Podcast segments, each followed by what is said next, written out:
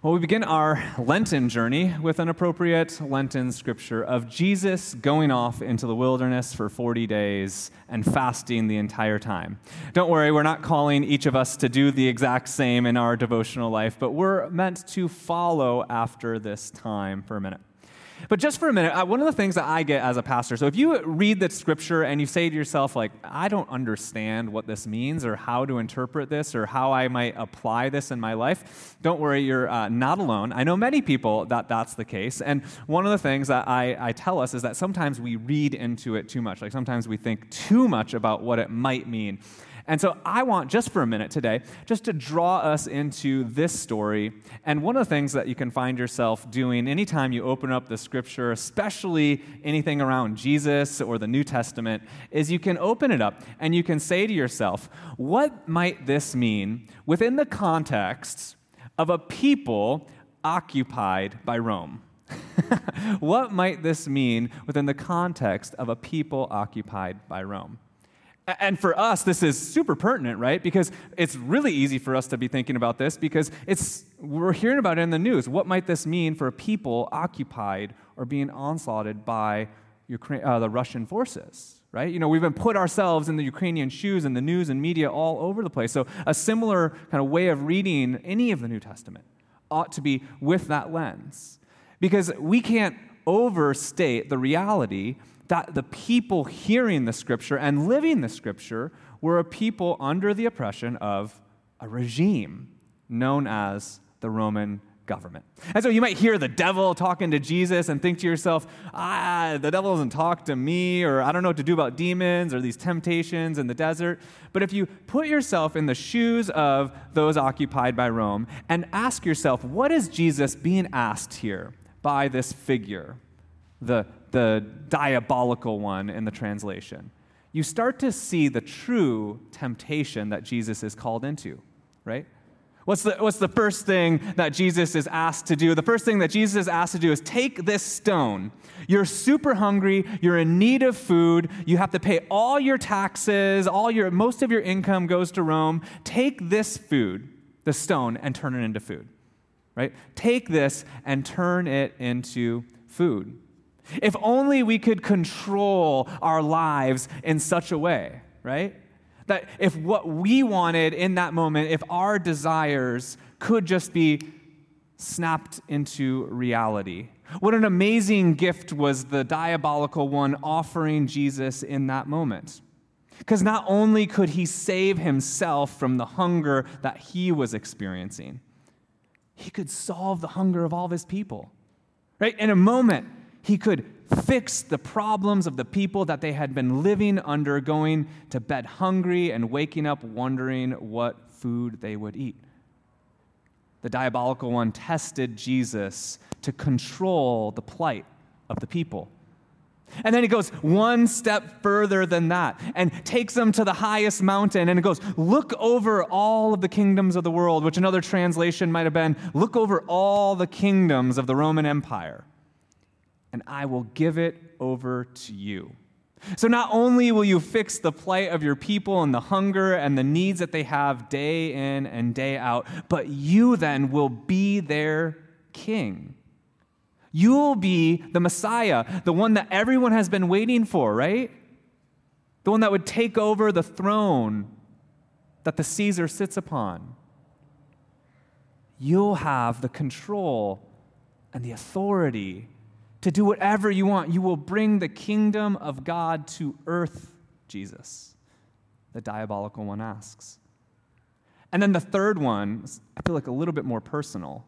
The third one is says, if you are the Son of God, you're the one, you can do- jump off this building and the angels will catch you because you are the Son of God. And, and I'll pause for a moment, and you might think that that, well, Pastor Ryan, I don't know what that one means. But if you go just before this, and then you go just after this text, just before this text, you have Jesus baptized in the water.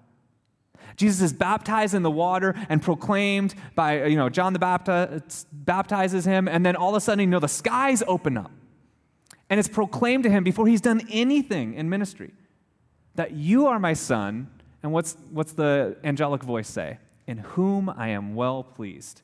That you are my son in whom I'm well pleased. So, Jesus, go up onto the top of this temple and throw yourself off, and nothing will befall you. Because remind you, remember just before when he said, I'll give you all the kingdoms of the earth, Jesus was not the only one at the time claiming to be Son of God. This, this was a common claim of the emperors of the time. In fact, it was printed on every single coin in which they were told to do their taxes a picture of Caesar the divine. Caesar is God.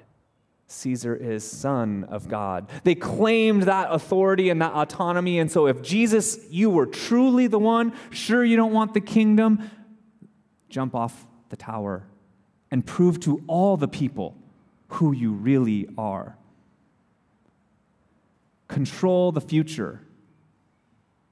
Control the world, have the power to bring God's kingdom on earth, and prove to everyone who has been named to you already that you are the Son of God. And, now think about those claims for just a minute, and then think about all the marketing and the problems of the world, the things that we wish we could do that with, right? I mean, just if only we could solve the problems of the humanitarian crisis throughout the world and feed everyone let alone solve the problems that are going on within the devastation of Ukraine. If only we could bring peace on earth, the, the, U, the dream of the UN would, would make its way into reality, and, and countries would be able to abide together, and God's kingdom would be here on earth with diversity and living in peace and justice. And if only that could be there, who could be that sort of a leader? And then the last is do you believe yourself to be who God has already claimed. Because Jesus was not the only one that was claimed to be God's beloved before they did anything. Especially here in the Methodist Church, many of us that were born and raised were baptized as infants. Having done nothing, you're baptized and proclaimed that God's love is over you. And don't worry if you haven't been baptized or you're baptized older in life, we believe in this thing called prevenient grace. Jesus was 2,000 years ago, and the story of God was well before that. The love of God and the forgiveness of God and the grace of God has gone before we were ever being knit together in our mother's wombs. But do you believe it? Do you own it? See, one of the pieces that when we move into Lent is we have these desires in life to grow and to, and to flourish and, and, you know, but the same time, we have to let go of ourselves, of our need to control, our need for, for, for perfection. We have to let go I'll give you a funny analogy and a little bit emotional analogy. I'm sorry. But the funny analogy is I was coaching my son's uh, soccer team this, this season. It's my first time coaching. And, and one of the realities that I had is that as much as I tell them to do what they need to do to win the game, you know what they did? not that. Hey, Sammy, go to the net. He runs to like the opposite net that you know he's going to. I didn't clarify apparently. Hey, go to the ball, and then they go away from the ball, or hey, come near me, and they stand on the other direction. And all of a sudden they're like losing, right? And I know that it's about having fun, but I also know that they really want to score goals, right? And so I really want them to score the goals. And so I'm just like trying not to get frustrated and trying to, you know, get like this desire that they have, I know is good, to go and to experience, right? Just listen to the words and it doesn't happen. And I experienced in that moment the frustration of a coach that I, I had never had before. Um, and the emotional one for me, I know some of you might laugh, is that uh, I'm a Duke basketball fanatic, right? I mean, I went to Duke Divinity School, and yesterday, some of you might know that it was Coach Krzyzewski. He had 42 years, 42 year long coach, the winningest coach of all times, and it was his last game in Cameron Indoor Stadium. And, and the stadium was just erupted. There were celebrities, like $5,000 a ticket, right? They're ready to celebrate the night. They had already stomped on the University of North Carolina earlier in the season, and this game was against their rival at home home, last game ever. and they lost the game. They lost the game. They're ranked number four. UNC wasn't even ranked, and you could just see Krzyzewski's like face, like he was just cringing and he was just so angry. He wanted to control that game. Everyone, the players wanted to win that game, but no matter how hard they tried to control that, the more they tried to control, the more mistakes they made. And you could tell that they had a bunch of college kids trying to live into the shoes of this, you know, Goliath of basketball. And they were jittery and making mistakes and making foolish and silly ones, simple stuff. And as much as he wanted to, and you could see his frustration, he wanted to control that. But one of the things I know from Coach K is he's learned to let go of that need to control.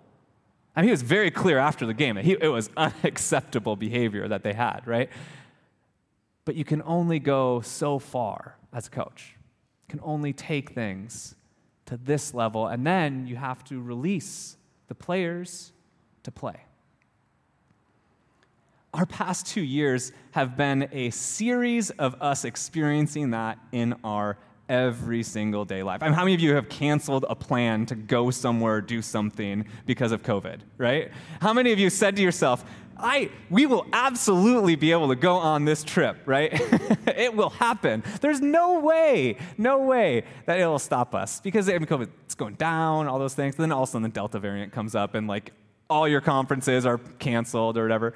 We will absolutely have Christmas in person, is what I said. We will absolutely have Christmas in person. We were de- the cases were rising on island, all these things were happening. And then my house got hit. The pastor's house got COVID the week before Christmas. And then we started to realize that maybe it wasn't the best idea. We have been in a series of learning that growth during this time cannot be controlled, right?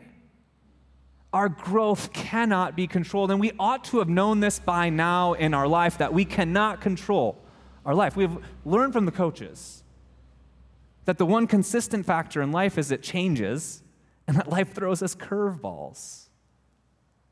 And you would think that, you know, we would want Jesus to show us another way, right? That if only we prayed the prayers, if only we did the devotions, if only we checked the boxes, life would turn out the way it ought. Because remember, Jesus, after this, we just talked about it last week, we talked about the mission of God the mission of God. Jesus discloses the mission of God just after denying the diabolical one, the temptation to have all the power and might to fulfill God's mission here on earth as it is in heaven. And he discloses that the mission of God is about saving the people, but more importantly, it's about being with. That he'll go to the margin and be with the margin to see its liberation. And he doesn't do it with the sword, he doesn't do it by snapping his fingers, although he does make some miracles happen in his time. He does it in solidarity with.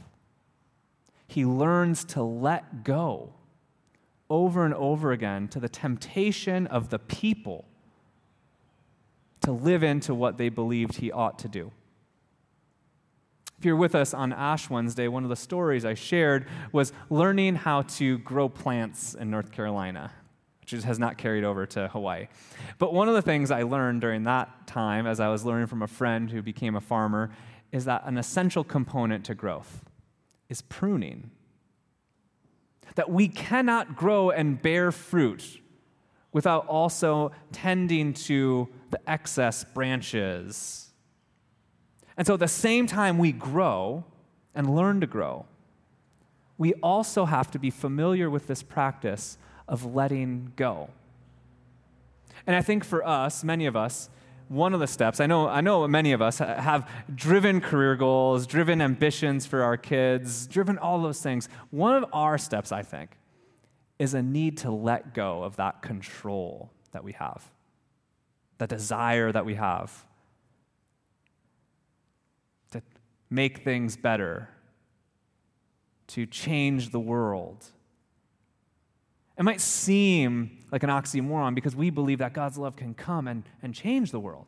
And that's what we hope God will do. And that's what we're gonna, we've been praying for. And, you know, we pray for things like, you know, the people of Ukraine and, you know, for the war to stop and oppression to stop. We pray for that. So why wouldn't we make it happen? But the first step to the growth to realize growth in our lives and to realize the kingdom is, in fact, to learn to let go the expectations that we have. That's why confession throughout Lent is invaluable. Because if we are a people that forgets to confess, we will be a people that worships ourselves every single time. Every single time. If we are a people that forgets to recognize our need for God, we will live without the need for God. And we will start turning to whatever is the shiniest, the most effective, the best. So we're in a journey throughout Lent of learning to let go so that God might cultivate in us growth. And many of us have started a Lenten discipline, and I hope that you can, if you haven't chosen one, that you can think about that. Like, what is something you can do that will allow you to let go? What's something that you can say, I don't need that right now? Maybe it's your to do list that you keep meticulously at home. Eh, say, for Lent, I'm not going to have a to do list. Oh, my, uh, Ashley, my wife, I hopefully she hears this because she would freak out because she loves her to do list. Every day, she's got it. I don't know what it is for you, but I do know that all of us kind of share that desire, these desires that Jesus was tempted with. And we see it globally, that desire, and we see it individually in our own lives. So, what practice might you have that might help you also cultivate? So, if you let something go, you know, even if it's as simple as chocolate, what's the practice that you're going to take on? Because it's just as important learning to let go and learning to cultivate and foster the growth. So perhaps it's letting go of the to do list and taking on just meditation meditation, going nowhere. You're not praying for anyone. You're not asking God for anything. You're just like sitting in silence. the worst thing that you can do if you're an effective individual that like loves to get things done is learn just to do nothing other than listen to your breath. I don't know what that discipline ought to be for you, but that's what we're invited to this journey. Learning to let God cultivate that growth in us while we also let go of our desires of our need to control. And lastly, let go of something that challenges that core identity of yours that you are beloved now. Period. So maybe you have to let go of dieting because you are beloved now. Maybe you have to let go of, I don't, I don't know what it is, but those are our tasks. Reread this scripture, think about it more, and, and challenge yourself to follow in the footsteps of Jesus, tempted in the wilderness. Because the thing that Jesus points to, Jesus wasn't this, you know, just making this all up on the spot either, right? He, all he did in all of his, you know, defense to the diabolical one is went back to the people of Israel, just quoted Deuteronomy over and over and over again, four times chapter 6, chapter 8, chapter 10, chapter 6 again. It's nothing new. God's people have learned to do this. Jesus learned to do it. We can learn to do it. Let's let go so that God can cultivate in us something new this season.